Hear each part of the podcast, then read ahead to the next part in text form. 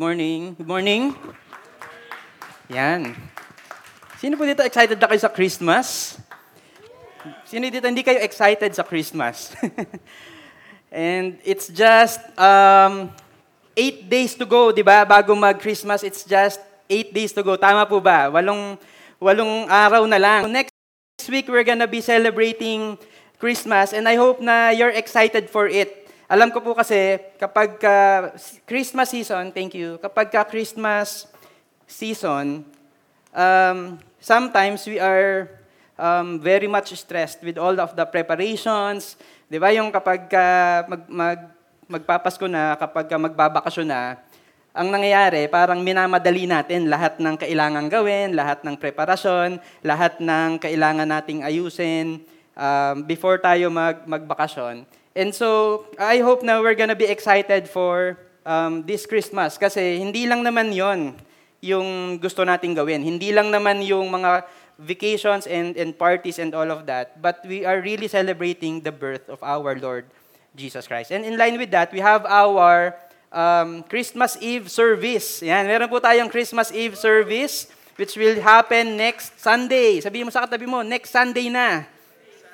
Next Sunday na. And wala po tayong bagong schedule. It's gonna be December 24 next week, 9 a.m., 12 p.m., and 4 p.m. So, next week, punta po ulit tayo dito, 9 a.m. pa rin po ulit. Okay? So, same schedule, pero alam po, y- alam po yung different um, next week. We're gonna wear our, ito, best Sunday outfit. Ayan, ito na. Ilabas nyo na yung mga barong, yung mga wedding gown na nakatambak sa, sa aparador ninyo.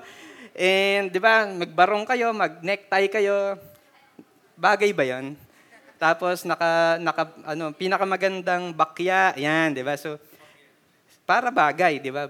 So, basta yung ibig sabihin, let's all dress up. Okay po ba? We're gonna dress up. Kung naka-t-shirt ka ngayon, next week, magsuot ka naman ng polo. Kung naka-polo ka, magbarong ka, mag-coat ka. Yan, di ba? So, something like that. Um, because we want to celebrate Christmas together as a church next week. Okay po ba? Christmas Eve service. Same schedule, but we're gonna wear our Sunday's uh, best outfit. Okay? And so, as we proceed to our um, topic for today, can I invite everyone to please stand up as we read the book of Luke, starting uh, from chapter 2, starting from verse 7 hanggang 14. 7 to 14.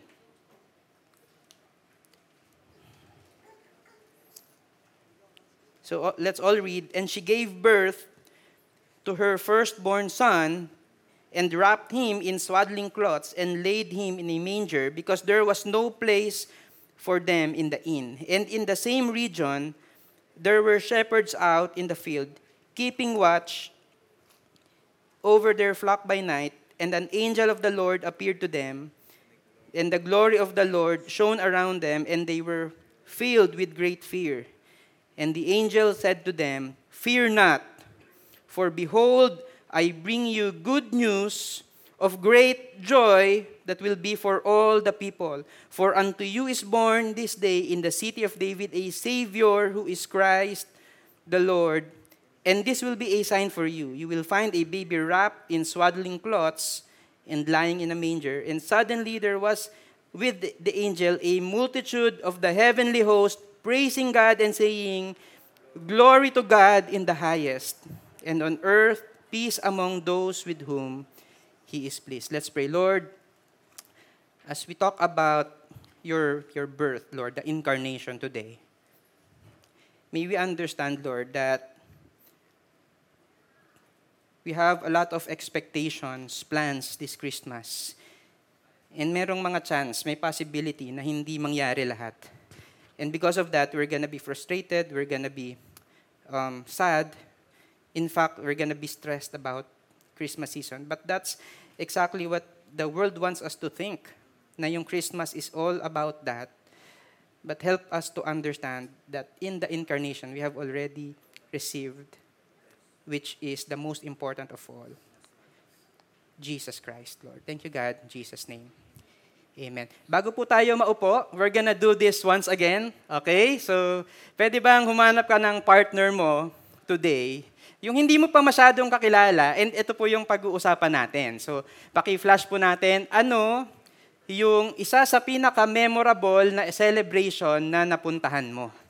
Yan. So, ano yung pinaka-memorable na celebration na napuntahan mo? So, can you find someone na hindi nyo masyadong kakilala, find someone, talk to that person, let's talk about this. So, pwedeng wedding celebration, graduation, um, anniversary, or what, whatever kind of celebration, talk to that person and tell him all about this. Okay?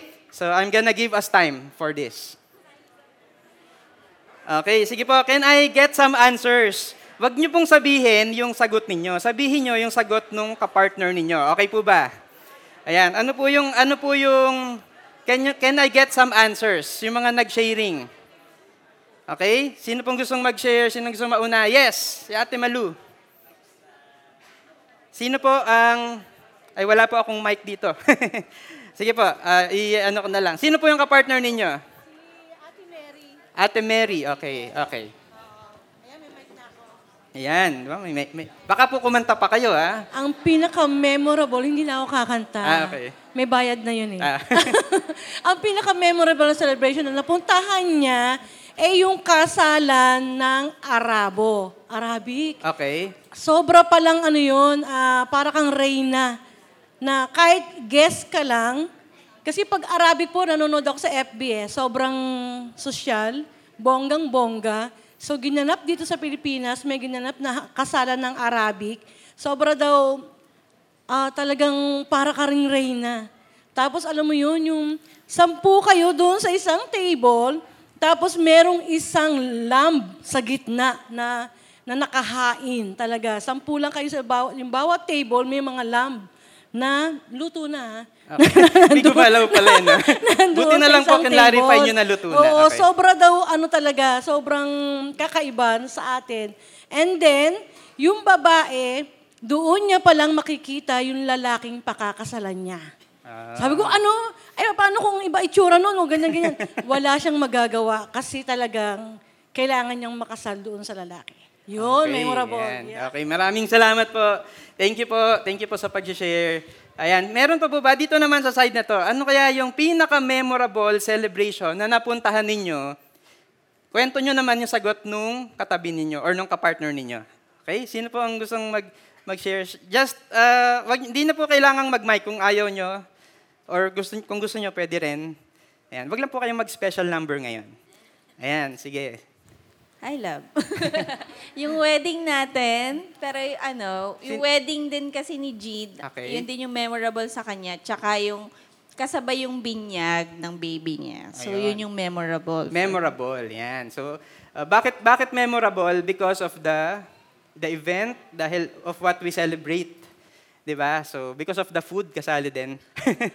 Yung Iba food eh, 'di ba? So, we have a lot of things like that probably in in in your mind. Ito yung pinaka memorable, 'di ba? The, the wedding, the graduation for those who are uh, yung mga recently graduate, nung pumasa ng board exam, 'di ba? Sino po dito ang celebration ninyo, talagang napakadami ng mga tao na in-invite, ang sarap ng pagkain. Yung iba, they prefer na hindi po ganon, uh, they're gonna travel somewhere. Yan, magse-celebrate tayo. Hindi tayo masyadong magpapakain, but what we're gonna do is we're gonna travel to this place na hindi pa natin napupuntahan and we're gonna celebrate there. So iba-iba po tayo ng um, ways kung paano tayo nagse-celebrate. Yung Guinness Book of World Records, familiar, familiar po kayo na, Guinness Book of World Records, ang dun sa record po nila, ito po yung most expensive, most luxurious celebration ever in modern history. This one. So ano yan? Ano to? This is this happened in um, Persepolis, Iran. Yan. So sino po ba nakarating na kayo ng Iran? Meron po ba naimbitahan kayo dito sa party na to?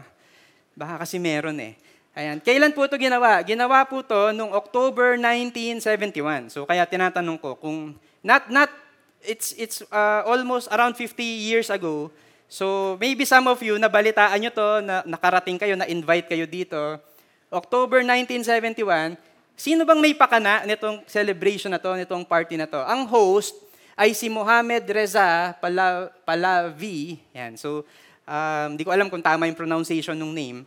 But he is the, he was the king, the Shah. Ang tawag dun sa king nila sa Iran ay Shah, S-H-A-H.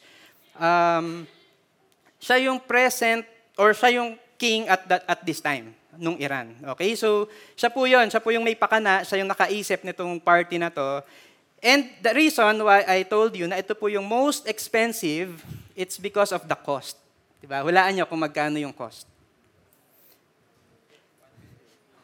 Diba? So, how much? Ito po yung cost niya. The cost is 100 million dollars at their time, 1971. Pero sa time po natin ngayon, kung, kung ngayon gagawin, it's 635 million dollars. In fact, maraming ang mga iba-ibang reports na sinasabi na actually maliit yung 100 million.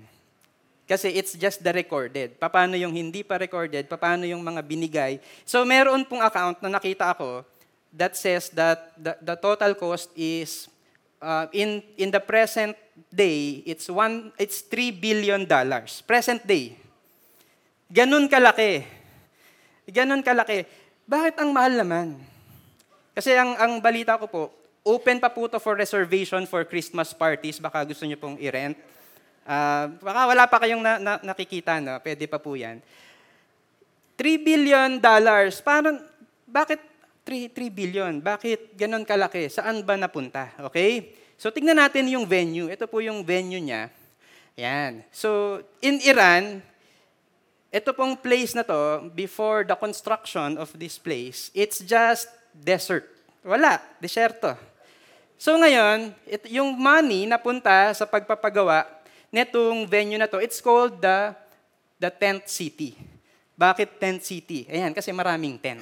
Di ba? Ang, ang hirap isipin ano, kung bakit tent city yung tawag sa kanya. Wala yan, nagpagawa ng tent. And again, the year is 1971. Ito pong mga to, pag binilang yan, 50 tents, lahat po yan, the aircon. Lahat po yan may telephone lines, may electricity. Mahirap ba yon? Yes, disyerto to eh, 1971. Wala pang ganun ka, hindi pa ganun yung technology at that time. So hindi pa as portable as as we, ha- we have it right now. And this one, ito pong pinakamalaking tent, ito po yung parang main tent kung saan sila nag-gather lahat. To make it more um, beautiful, 15,000 trees and 15,000 flowers were imported from all over Europe para gumawa ng ito, magkikaroon ng parang some sort of a forest. Yan, sa paligid. Imagine, imported lahat. And hindi lang yon, naglagay pa sila ng 50,000 songbirds. Yung isa dyan si Regine Velasquez. ba? So, literal na songbird, dinala nila, again, kinuha to from other countries, dinala sa, sa Iran, and actually, ang, ang nangyari po nun sa mga songbirds na yon, nagkamatayan. Bakit? Eh, sobrang init eh. Di ba? Hindi nila kaya yung temperature. So sayang, but 50,000 songbirds, and lahat po ito ay 65 hectares in total. Di ba? So sino po dito meron kayo kahit 1 hectare? Di ba? So pwede bang humingi kahit isa lang? Di ba? Ganun po siya kalaki, ganun po siya um, ka-expensive. Pero hindi lang yon. Siyempre, merong pagkain. Ito, excited tayo lahat, di ba? Sa pagkain. Tignan po natin yung pagkain. Um, 18,000 kilos of food ang dinala, ang niluto. Ayan, di ba? So, siguro, I'm sure po kung meron pong Pilipino dito, nag-sharon nung pagkatapos ng party. Di ba? So, ang dami kasi, ang daming pagkain. Pero hindi lang yan, there were 37,000 bottles of expensive wine and whiskey combined. Di ba? Yung iba siguro nagtatanong, may natira pa ba? Yun. So, hindi po sa inyo yun kasi hindi po niyo yan, ha, ano, hindi po kayo addicted to wine. Um, also, there were 120 20 waiters and 40 cooks and it took, they, they imported 150 tons of kitchen equipment. Napakabigat. Imagine, gagamitin lang siya for the party. Tapos wala na. Okay, so ganun po siya ka-expensive, ganun po yung, and of course, the transportation, hindi ko pa po nabanggit yung transportation cost. So food, also, dahil 3 billion dollars, kailangan matindi yung security mo. So yung security, they, they hired or they got 65,000 soldiers to guard the place. And there were 250 bulletproof limousines ng Mercedes-Benz. Yan. So, bakit? To transport all the guests from the airport papunta dun sa tent city, kung saan sila mag stay So, ganun po siya ka, ka, kaganda yung security. And there were checkpoints at all highways. Yan, di ba? So, ito po yung cost. And not to mention all of the other things. Meron po yung amenities like yung tent city, meron po siyang golf, uh, ano to? Uh, ano tawag doon?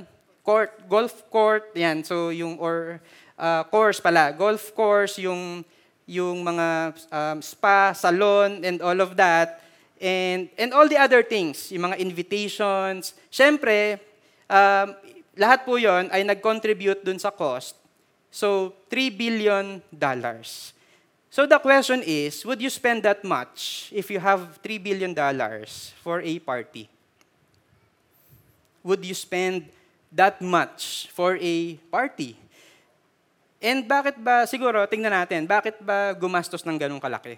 Bakit ba kailangan gumastos ng ganong kalaki? Ano ba yung sineselebrate nila? Ang sineselebrate nila is the 2,500th anniversary of the founding of the Persian Empire, which was started by Cyrus the Great. So si King Cyrus the Great on 550 BC, uh, di ba, his, history, nar- narinig po natin, kilala po natin si, si King Cyrus. So yung sinimulan niya nung 550 BC, Noong 1971, it's the 2,500th anniversary of the founding of the Persian Empire. Eh kaya naman pala, 'di ba? Kailan pa mauulit yung yung susunod na ganyang milestone? Kaya naman pala ginastusan, sin nag-celebrate ng ganun kalaki. It's it's because they're the oldest, most ancient um, um, civilization, empire ever na nag exist up to this day at, at that time. Okay? So ngayon, bakit ginastusan? Ano ba yung gusto nilang ma-accomplish in this celebration? So yung siya, yung king, he wanted to show the world that the new phase of an ancient empire, so luma sila because they were established 550 BC, pero ngayon, modern na and, and uh, a proud Iran, so yung, yung pong Persia is now called Iran, they are a nation of oil. Yan, di ba? So, gusto nang ipagmalaki. Ito na, ito na yung bagong itsura ng isang ancient empire, bago na yung itsura namin, the present Iran. And sino po yung mga invited? There were 600 guests, including nine kings, five queens, 16 presidents, two sultans, and other heads of state, which means na yung mga prime minister, hindi ko pa po nabanggit dyan, yung mga vice president, as a representative ng president, um, first lady kung meron man, and all of that, 600 guests, not counting yung mga chuwariwap, yung mga, nung mga presidente, nung mga kings. So, imagine, kaya pala gumastos ng malaki. Di ba sabi nung sabi nung um, nung Nisha Reva, yun pong, yung pong nag, nakaisip nito, ano bang gusto niyong ipakain ko sa kanila? Um, radish and crackers and bread. Yan. So ginastosan po talaga niya, malaking malaki. And so, ang sabi ni Or- Orson Welles, this was no party of the year. It was the celebration of 25 centuries. Hindi lang to party of the year, mga kapatid, di ba? It's the celebration of 25 centuries because they are celebrating 2,500 years of, of their founding, of their foundation, di ba? As, as a nation. So sobrang expensive, sobrang ganda, sobrang pinaghandaan, sobrang inayos, at yung mga imbitado ay mga big time. And it seems like kapag ganito po yung party na inatenda natin, ito po yung party na naimbitahan ka sa ganitong party, you're gonna think that this is the most important party ever. Kasi ang napakamahal eh, napakagastos. But I'm here I want to present to you this case that although this is the most expensive party ever, this is not the most important. This is not the most important, this is not the most significant, this is not the most glorious, this is not the most wonderful party ever, but it is this one. When there is one night that the, the, the shepherds were in the field, they were tending to their sheep, and then the angel came in, came and told them, ito po yan, Fear not, for behold, I bring you good news of great joy that will be for all the people. For unto you is born this day in the city of David a Savior who is Christ the Lord. Siya po yung, ito po yung pinaka-importante, pinaka-significant, pinaka-wonderful, amazing celebration ever. I'd like to, to make that statement today. Kasi imagine niyo no, there's this one angel who told them this. And then, ano pong nangyari? Verse 13 says, And suddenly, there was with the angel a multitude of heavenly hosts praising God. Imagine, sino po dito, you have been planning or you, just, meron po kayong desire to see the aurora borealis one day. Di ba? Yung parang pupunta ka ng, ano bang country yan? Alaska or uh, sa doon sa taas, di ba? Ano, Iceland? Iceland. So, imagine, pupunta ka doon and you're gonna see the, the light show, what, the natural light show sa, sa sky. But I would also argue na although that, that is a dream for many of us, gusto po nating makita yon. I would argue that this is more magnificent, this is more glorious, this is more wonderful. Bakit? Angels yung lumabas. A multitude of angels. Can you imagine with me to, right now? A multitude of angels here with us. Isn't that the most glorious, amazing thing that, that we can see? And hindi lang po sila nagpakita, they were saying, Glory to God in the highest, and on earth, peace among those with whom He is pleased. Kumakanta po sila, Glory to God in the highest. Glory to God in the highest, and peace on earth, on, and on earth peace among those with whom He is pleased. Bakit? Bakit sila nagpakita? Because there was never a time that before this, na yun pong mga angels appeared and did something like this. Pero bakit sila nagpakita? It's because of the birth of Jesus Christ. Verse 7 says, And she gave birth to her firstborn son and wrapped him in swaddling cloths and laid him in a manger because there was no place for them in the inn. So, ano po yung nangyari? It's the birth of Jesus Christ. And today, ano po yung pag-uusapan natin, ang pag-uusapan po natin is the incarnation. Yung, when we talk about incarnation, in Latin, ito po siya, incarne, Latin. So alam na iintindihan po natin yung word na karne, 'di ba? It means flesh. So it means in-fleshing, particularly of Jesus Christ. He is the God. In in the Bible, John 1:1 says that in the beginning there in the beginning was the word and the word was with God and the word was God. And when we go to John 1:14 and the word became flesh and dwelt among us. The word became flesh and dwelt among us. So yun yun po yung ibig sabihin ng incarnation. The word the the hindi po siya tangible, di ba? But the word became flesh and dwelt among us. So, ito po yung pag-uusapan natin. And again, I would say that the most important celebration, the most significant, the most wonderful celebration happened at the incarnation. At the incarnation. Hindi po siya yung most expensive, but this is the most important one. Bakit? Ano ba yung sineselebrate? Bakit na tayo nagse-celebrate? Bakit natin sineselebrate yung incarnation? Um, again, we want to read this. Sabi po nung angel, Fear not, for behold, I bring you good news of great joy. Good news of great joy. Now, when we talk about Christmas, lagi na natin itong naririnig. Good news of great joy, di ba? Every year na lang, good news of great joy. There's a story about an attorney, uh, the real, real life story, an, uh, an attorney um, na he overcharges doon po sa kanyang mga clients. So, ang laki-laki nung kanyang kinukuhang charge. And so, yun pong mga clients niya, ah, dumating po yung time na hindi na makabayad. Kasi nga, expensive talaga yung, yung charge niya. And then eventually, itong attorney na to, he became a Christian. And then one day, while, while he was reading the Bible, he realized na, ay, I'm overcharging. I'm overcharging. Ang gagawin ko, I'm gonna change. I'm gonna write a letter kasi wala pa pong cellphone, wala pa pong modern technology at that time. So I'm gonna write a letter to to all of uh, 17 my 17 clients na hindi pa nakakabayad. And I'm gonna tell them na canceled na yung utang mo. Wag mo nang bayaran. It's it's canceled. Okay na yan. Wag mo nang bayaran. And so, dinala niya yung letter, the, the letter that contains that that wonderful news. Di ba? Good news ba yan? Yung utang mo, hindi mo na kailangang bayaran. Yung iba, hindi, babayaran ko pa din. Yes, di ba? Ganon dapat, di ba? So, canceled na in, in this case. So, sumulat siya, dinala niya sa, sa post office. And guess what?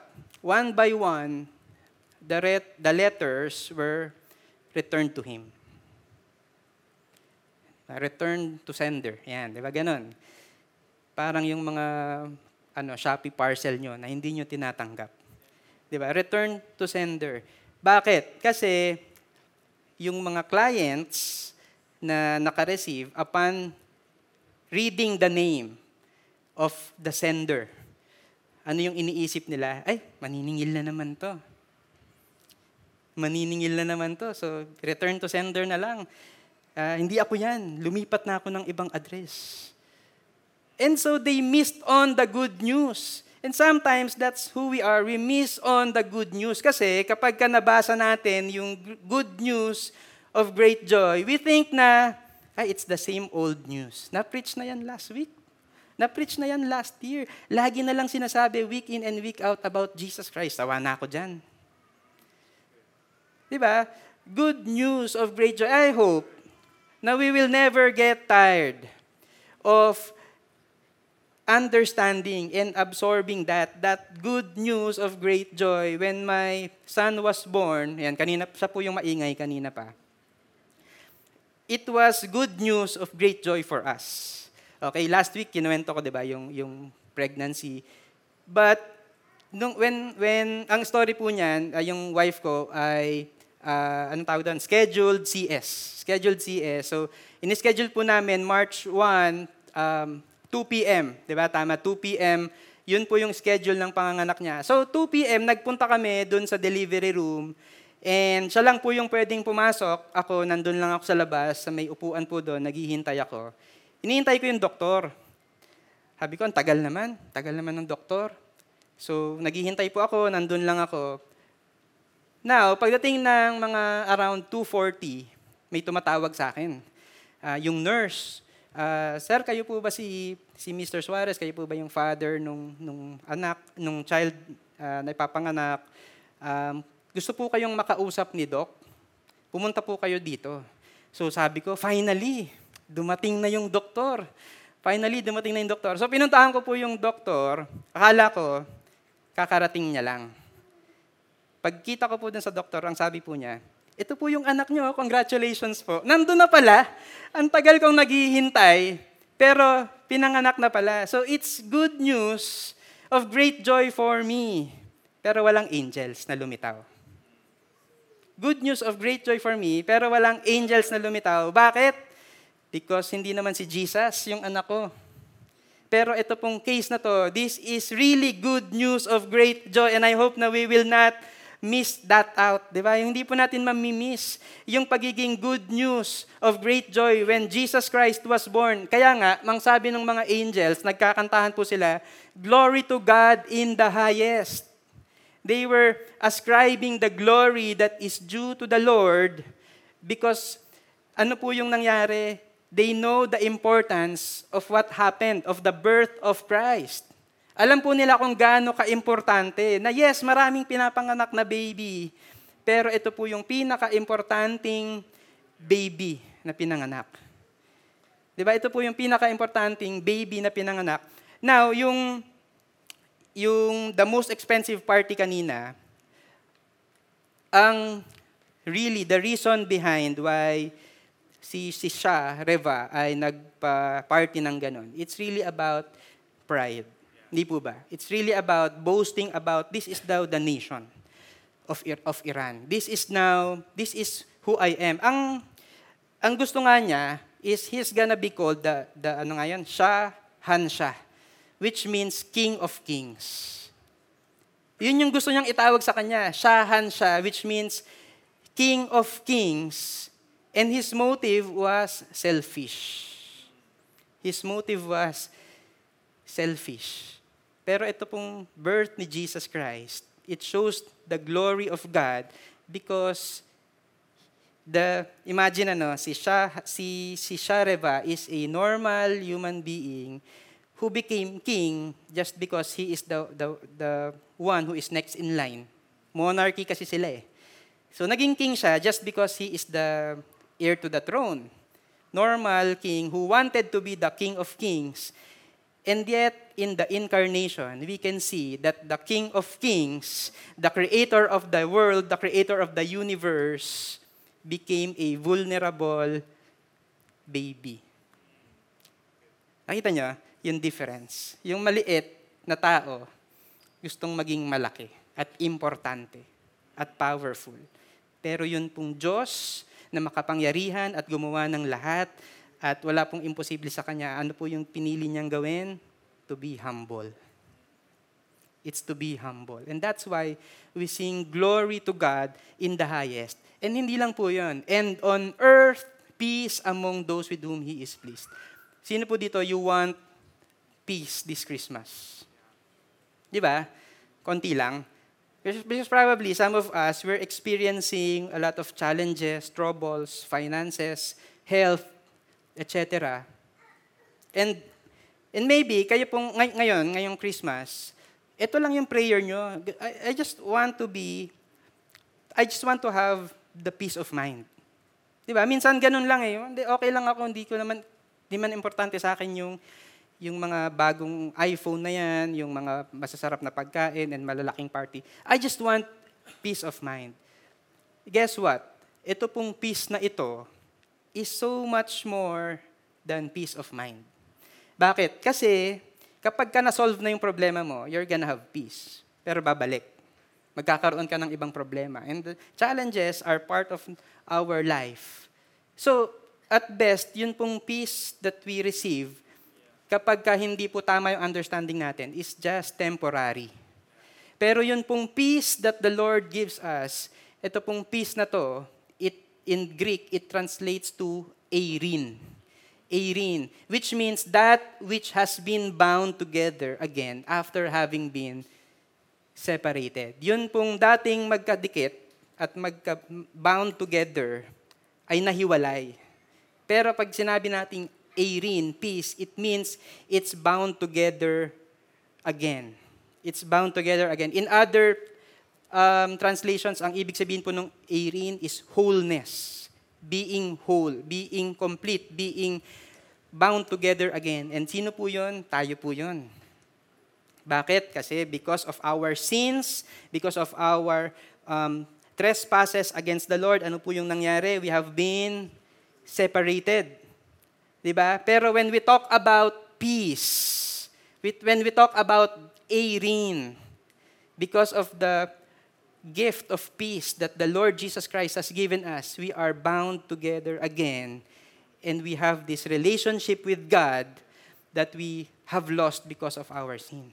Yun po yung peace that we have. So when we talk about the peace of God, when we talk about Isaiah 9, verse 6, For to us a child is born, ito po yung kinakanta natin kanina, For to us a child is born, to us a son is given, and the government shall be upon his shoulder, and his name shall be called Wonderful Counselor, Mighty God, Everlasting Father, and Prince of Peace. He is the Prince of Peace. He made peace possible between God and man. He made peace possible between God and man. Verse 7, the first sentence says, of the increase of his government and of peace there will be no end. There will be no end. Wala pong katapusan yung peace that Jesus Christ offers to us. Imagine, for to us a child is born and offered peace to us. He offered peace to us. Ironically, ito pong party, the 3 billion party, billion dollar party, um, naga, dahil sa sobrang laki ng expense, ano po yung nangyari? The people, the, the, the Persians, revolted. Nagalit sila. Di ba? Nag, nagsama-sama yung mga opposition. And if I'm not mistaken, 1977, si Shah Reva Pal- Pahlavi has been overthrown, ending the monarchy in Iran. Imagine, kasi ganun po yung result eh. When we are selfish and prideful and we only think about ourselves, what happens? Nag-aaway-away. Diba? Ganun, pansinin niyo po, yung kung meron kayong asawa, may kapatid kayo, kapag ka ang lagi nating papairalin ay yung ating selfishness and pride and it's all about us, yung self-centeredness natin. Ano nangyayari?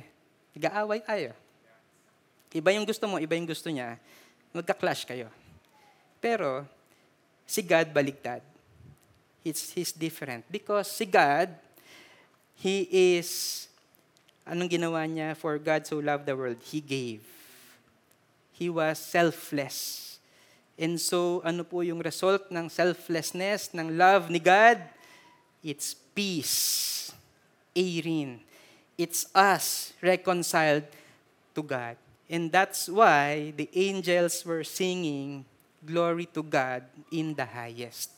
That's why this is the most important celebration ever. Yung celebration na nangyari during the incarnation because of the weight, because of the importance, because of what the incarnation gave us.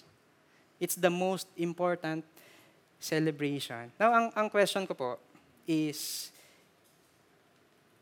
if there is a very important celebration at hindi ka kasali, affected ka ba dapat? Or matutuwa ka ba? Probably not. Bakit? Di ka naman kasali, hindi ka naman invited. Eh, sino ba yung in-invite? Sino ba unang naka, naka-witness nitong celebration na to? It was the, the shepherds. Verse 8, and in the same region, there were shepherds out in the field, keeping watch over their flock by night. And an angel of the Lord appeared to them, and the glory of the Lord shone around them, and they were filled with great fear. Okay, so, kanino po unang nagpakita? Sa shepherds. Sila po yung unang nakakita. And let's talk about the shepherds, because the shepherds are it's yung shepherding, it's a lonely job. Bakit? Kasi yung shepherding ginagawa mo yan outside of the town. Doon sa mga ta- doon sa mga places na walang tao. Okay, doon sa mga places na para kang outcast. That's that's shepherding. And in fact, if you're a shepherd, medyo mababa yung tingin sa ng society. Ikaw yung hindi masyadong importante sa society. So, that's what the shepherds are. Pero, can you imagine na yun pong angels sa kanila unang nagpakita? Can you imagine? And sometimes, ganun po tayo. We feel like parang, hindi naman ako someone important. I'm just a normal human being. I'm just doing my routine. Just like the shepherds, they were, they were just doing their normal routine of tending to the sheep. Ikaw din ganun. Maybe, I'm just a normal um, father uh, nagtatrabaho lang ako para may um, provision para sa family. I'm just a, normal student. I'm just studying, um, just doing my regular routine. Well, guess what? The shepherds were invited. And it means na hindi lang po yung mga kings ang invited to this very great news, the good news of great joy. It's normal people like us. Kasi yun pong party, Sino po yung mga invited, mga VIP? Mga kings and, and presidents and prime ministers. And in that most expensive party, it's exclusive. Hindi ka pwedeng pumunta doon without an invitation. Pero ito po yung picture ng gospel. 'Di ba? Yung people who are humble, lowly, people who are normal, ordinary human beings being invited to witness the glory of God through Jesus Christ. Yun po yung picture ng gospel. I hope na we're not gonna miss that. I hope na we will not miss that. And ano pong nangyari when the angels, ah, when the angel told them, Fear not, for behold, I bring you good news of great joy that will be for all the people. This day, Jesus Christ was born. Makikita niyo yung baby lying in a manger in swaddling cloths. Ano po yung ginawa nila? The shepherds believed. When the angels had left them and, and gone into heaven, the shepherds said to one another, ano yung sabi nila? Let's go. Pumunta na tayo sa Bethlehem and see this thing that has happened, which the Lord has told us about. They believed. Naniwala sila. Bakit? Nautulang ba sila dahil sila yung, yung people who are considered outcast? Hindi, because there's already a prophecy that the Savior is gonna be born. And now, the angel, alam nila yon. And now, the angel has announced it to them that the that the Jesus Christ is now was now born. Kaya ano po yung ginawa nila? They believed. And hindi lang po sila basta naniwala. Let, they made a decision to go to Bethlehem and see this thing that has happened. I'm, ang question ko sa inyo, naniniwala po ba kayo kay Jesus Christ? Naniniwala po ba kayo? Ang question ko is, are you willing to go to Bethlehem? Not, not literally. Pero ang I'm saying na, meron bang action na, na mangyayari as you believe in the Lord Jesus Christ? As you believe, and, and the Bible tells us a lot of um, things about Jesus Christ. Diba, do we really believe na si Jesus yung magbe-bless sa atin? Na si Jesus yung dapat na pagtiwalaan natin? Do we believe na i-forgive natin yung mga enemies natin? Bakit? Eh kasi si, si, si Jesus, finorgive tayo eh. So we ought to forgive others then. Diba? So all of the things that the Bible tells us, are we, re, re, are we ready to do that? Showing that we believe in the Lord Jesus Christ. And hindi lang po sila naniwala, ano po yung ginawa nila? And we're gonna end with this as I called our music team. The shepherds returned, glorifying and praising God for all they had heard and seen as it had been told them. Kanin, nung kanina, yung binabasa po natin, pagkita nila dun sa angel, ano yung reaction nila? They were afraid. Kaya nga ang unang sinabi nung angel, fear not. Fear not. And so, ano pong nangyari? Ito pong shepherds who were afraid, who feared what happened. Di nila naiintindihan kung ano yung nangyayari. They ended up glorifying, praising God, worshiping God for what they have heard and seen. And I believe na as we believe Jesus Christ, meron po tayong mga fears. Alam niya yung worship at saka yung fear. Medyo parehas to ng pinanggagalingan eh. Kaya ka merong fear because there are a lot of things that you cannot control. Di ba? Kaya ka natatakot. You're afraid of the future. Hindi mo kontrolado yung future eh. Takot ka dun sa aso. Takot ka dun sa daga. Bakit? Baka kagatin ka eh. Di ba? Takot ka sa sa kung saan-saan. Takot ka dun sa naniningil ng Meralco, ng electric bill, takot sa due date, di ba, kay Judith. Because there are a lot of things that we cannot control. Yung worship, alam niyo po yung worship, ganun din. We are, there is, pero hindi po ito takot. Hindi po ito takot sa kung saan man na we cannot control. Worship means we fear God. We know na He is worthy of praise, yung worship, it came from the word wor- worth, worthship. He is worthy. He is worthy. He is deserving to be to be feared and to submit to. Pero yung kaibahan, meron pong submission, knowing that God is so selfless that He gave His one and only Son for us. Yun po yung kaibahan ng fear sa kanong worship. Yes, there are, we are human beings. Alami pong bagay na we cannot really control.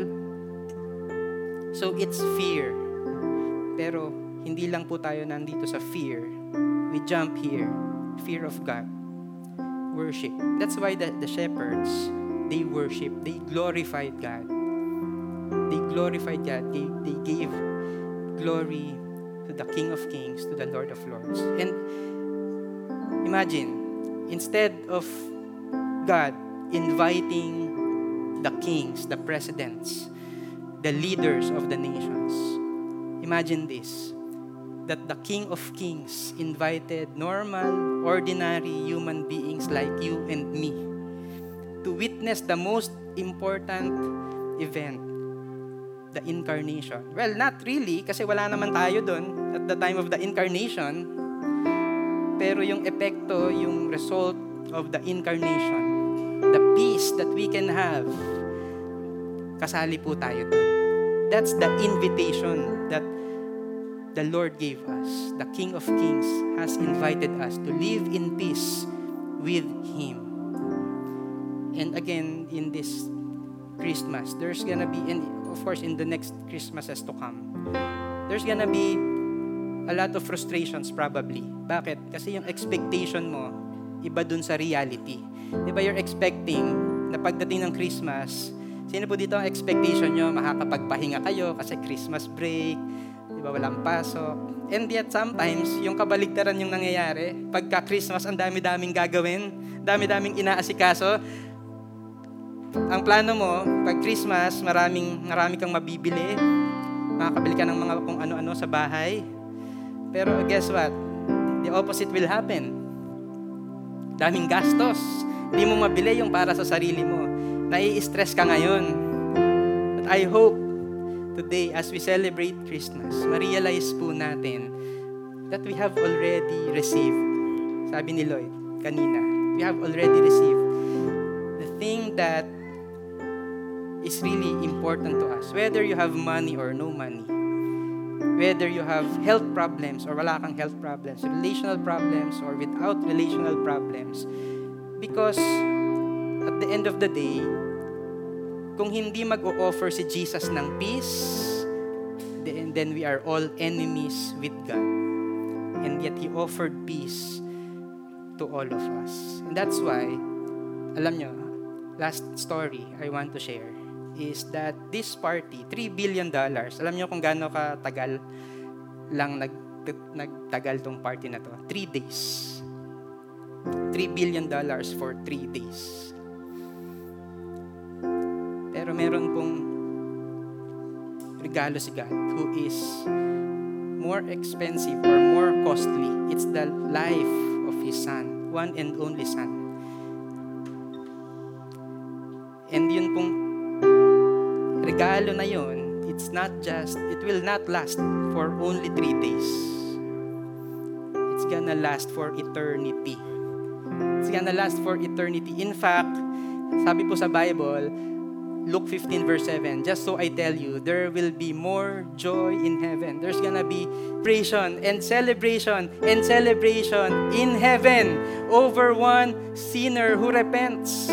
And all of us, when we repented and we, when we have accepted Jesus Christ as our Lord and Savior, there's a celebration in heaven.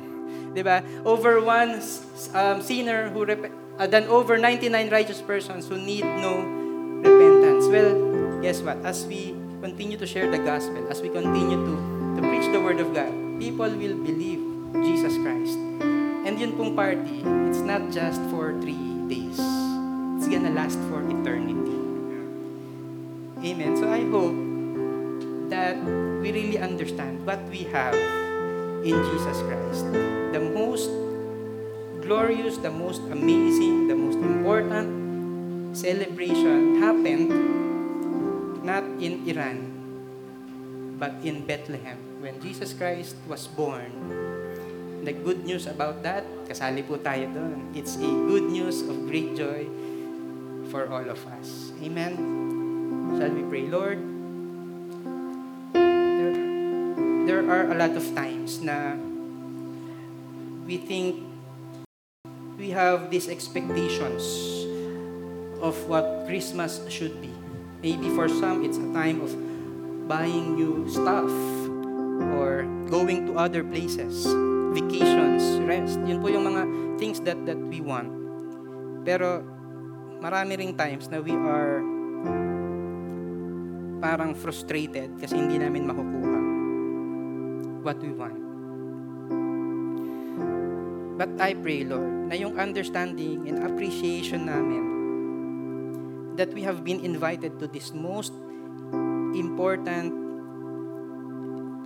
celebration when you were born. Pray, I just pray, God, na it's gonna be a big, big, big honor for us. We will really, really, really appreciate it, knowing that we have peace in you because of what you did for us. And so, Lord, I pray that we're gonna be singing glory to God in the highest. That's what we want, Lord. We want to worship you. We want to praise you. Thank you, God. Jesus' name. Amen. Can we all stand up? Pwede po bang i-end natin yung ating worship service na yun as we rejoice, as we celebrate the birth of Jesus Christ? Okay po ba yun? We're gonna celebrate, we're gonna rejoice because of what God has given us, His one and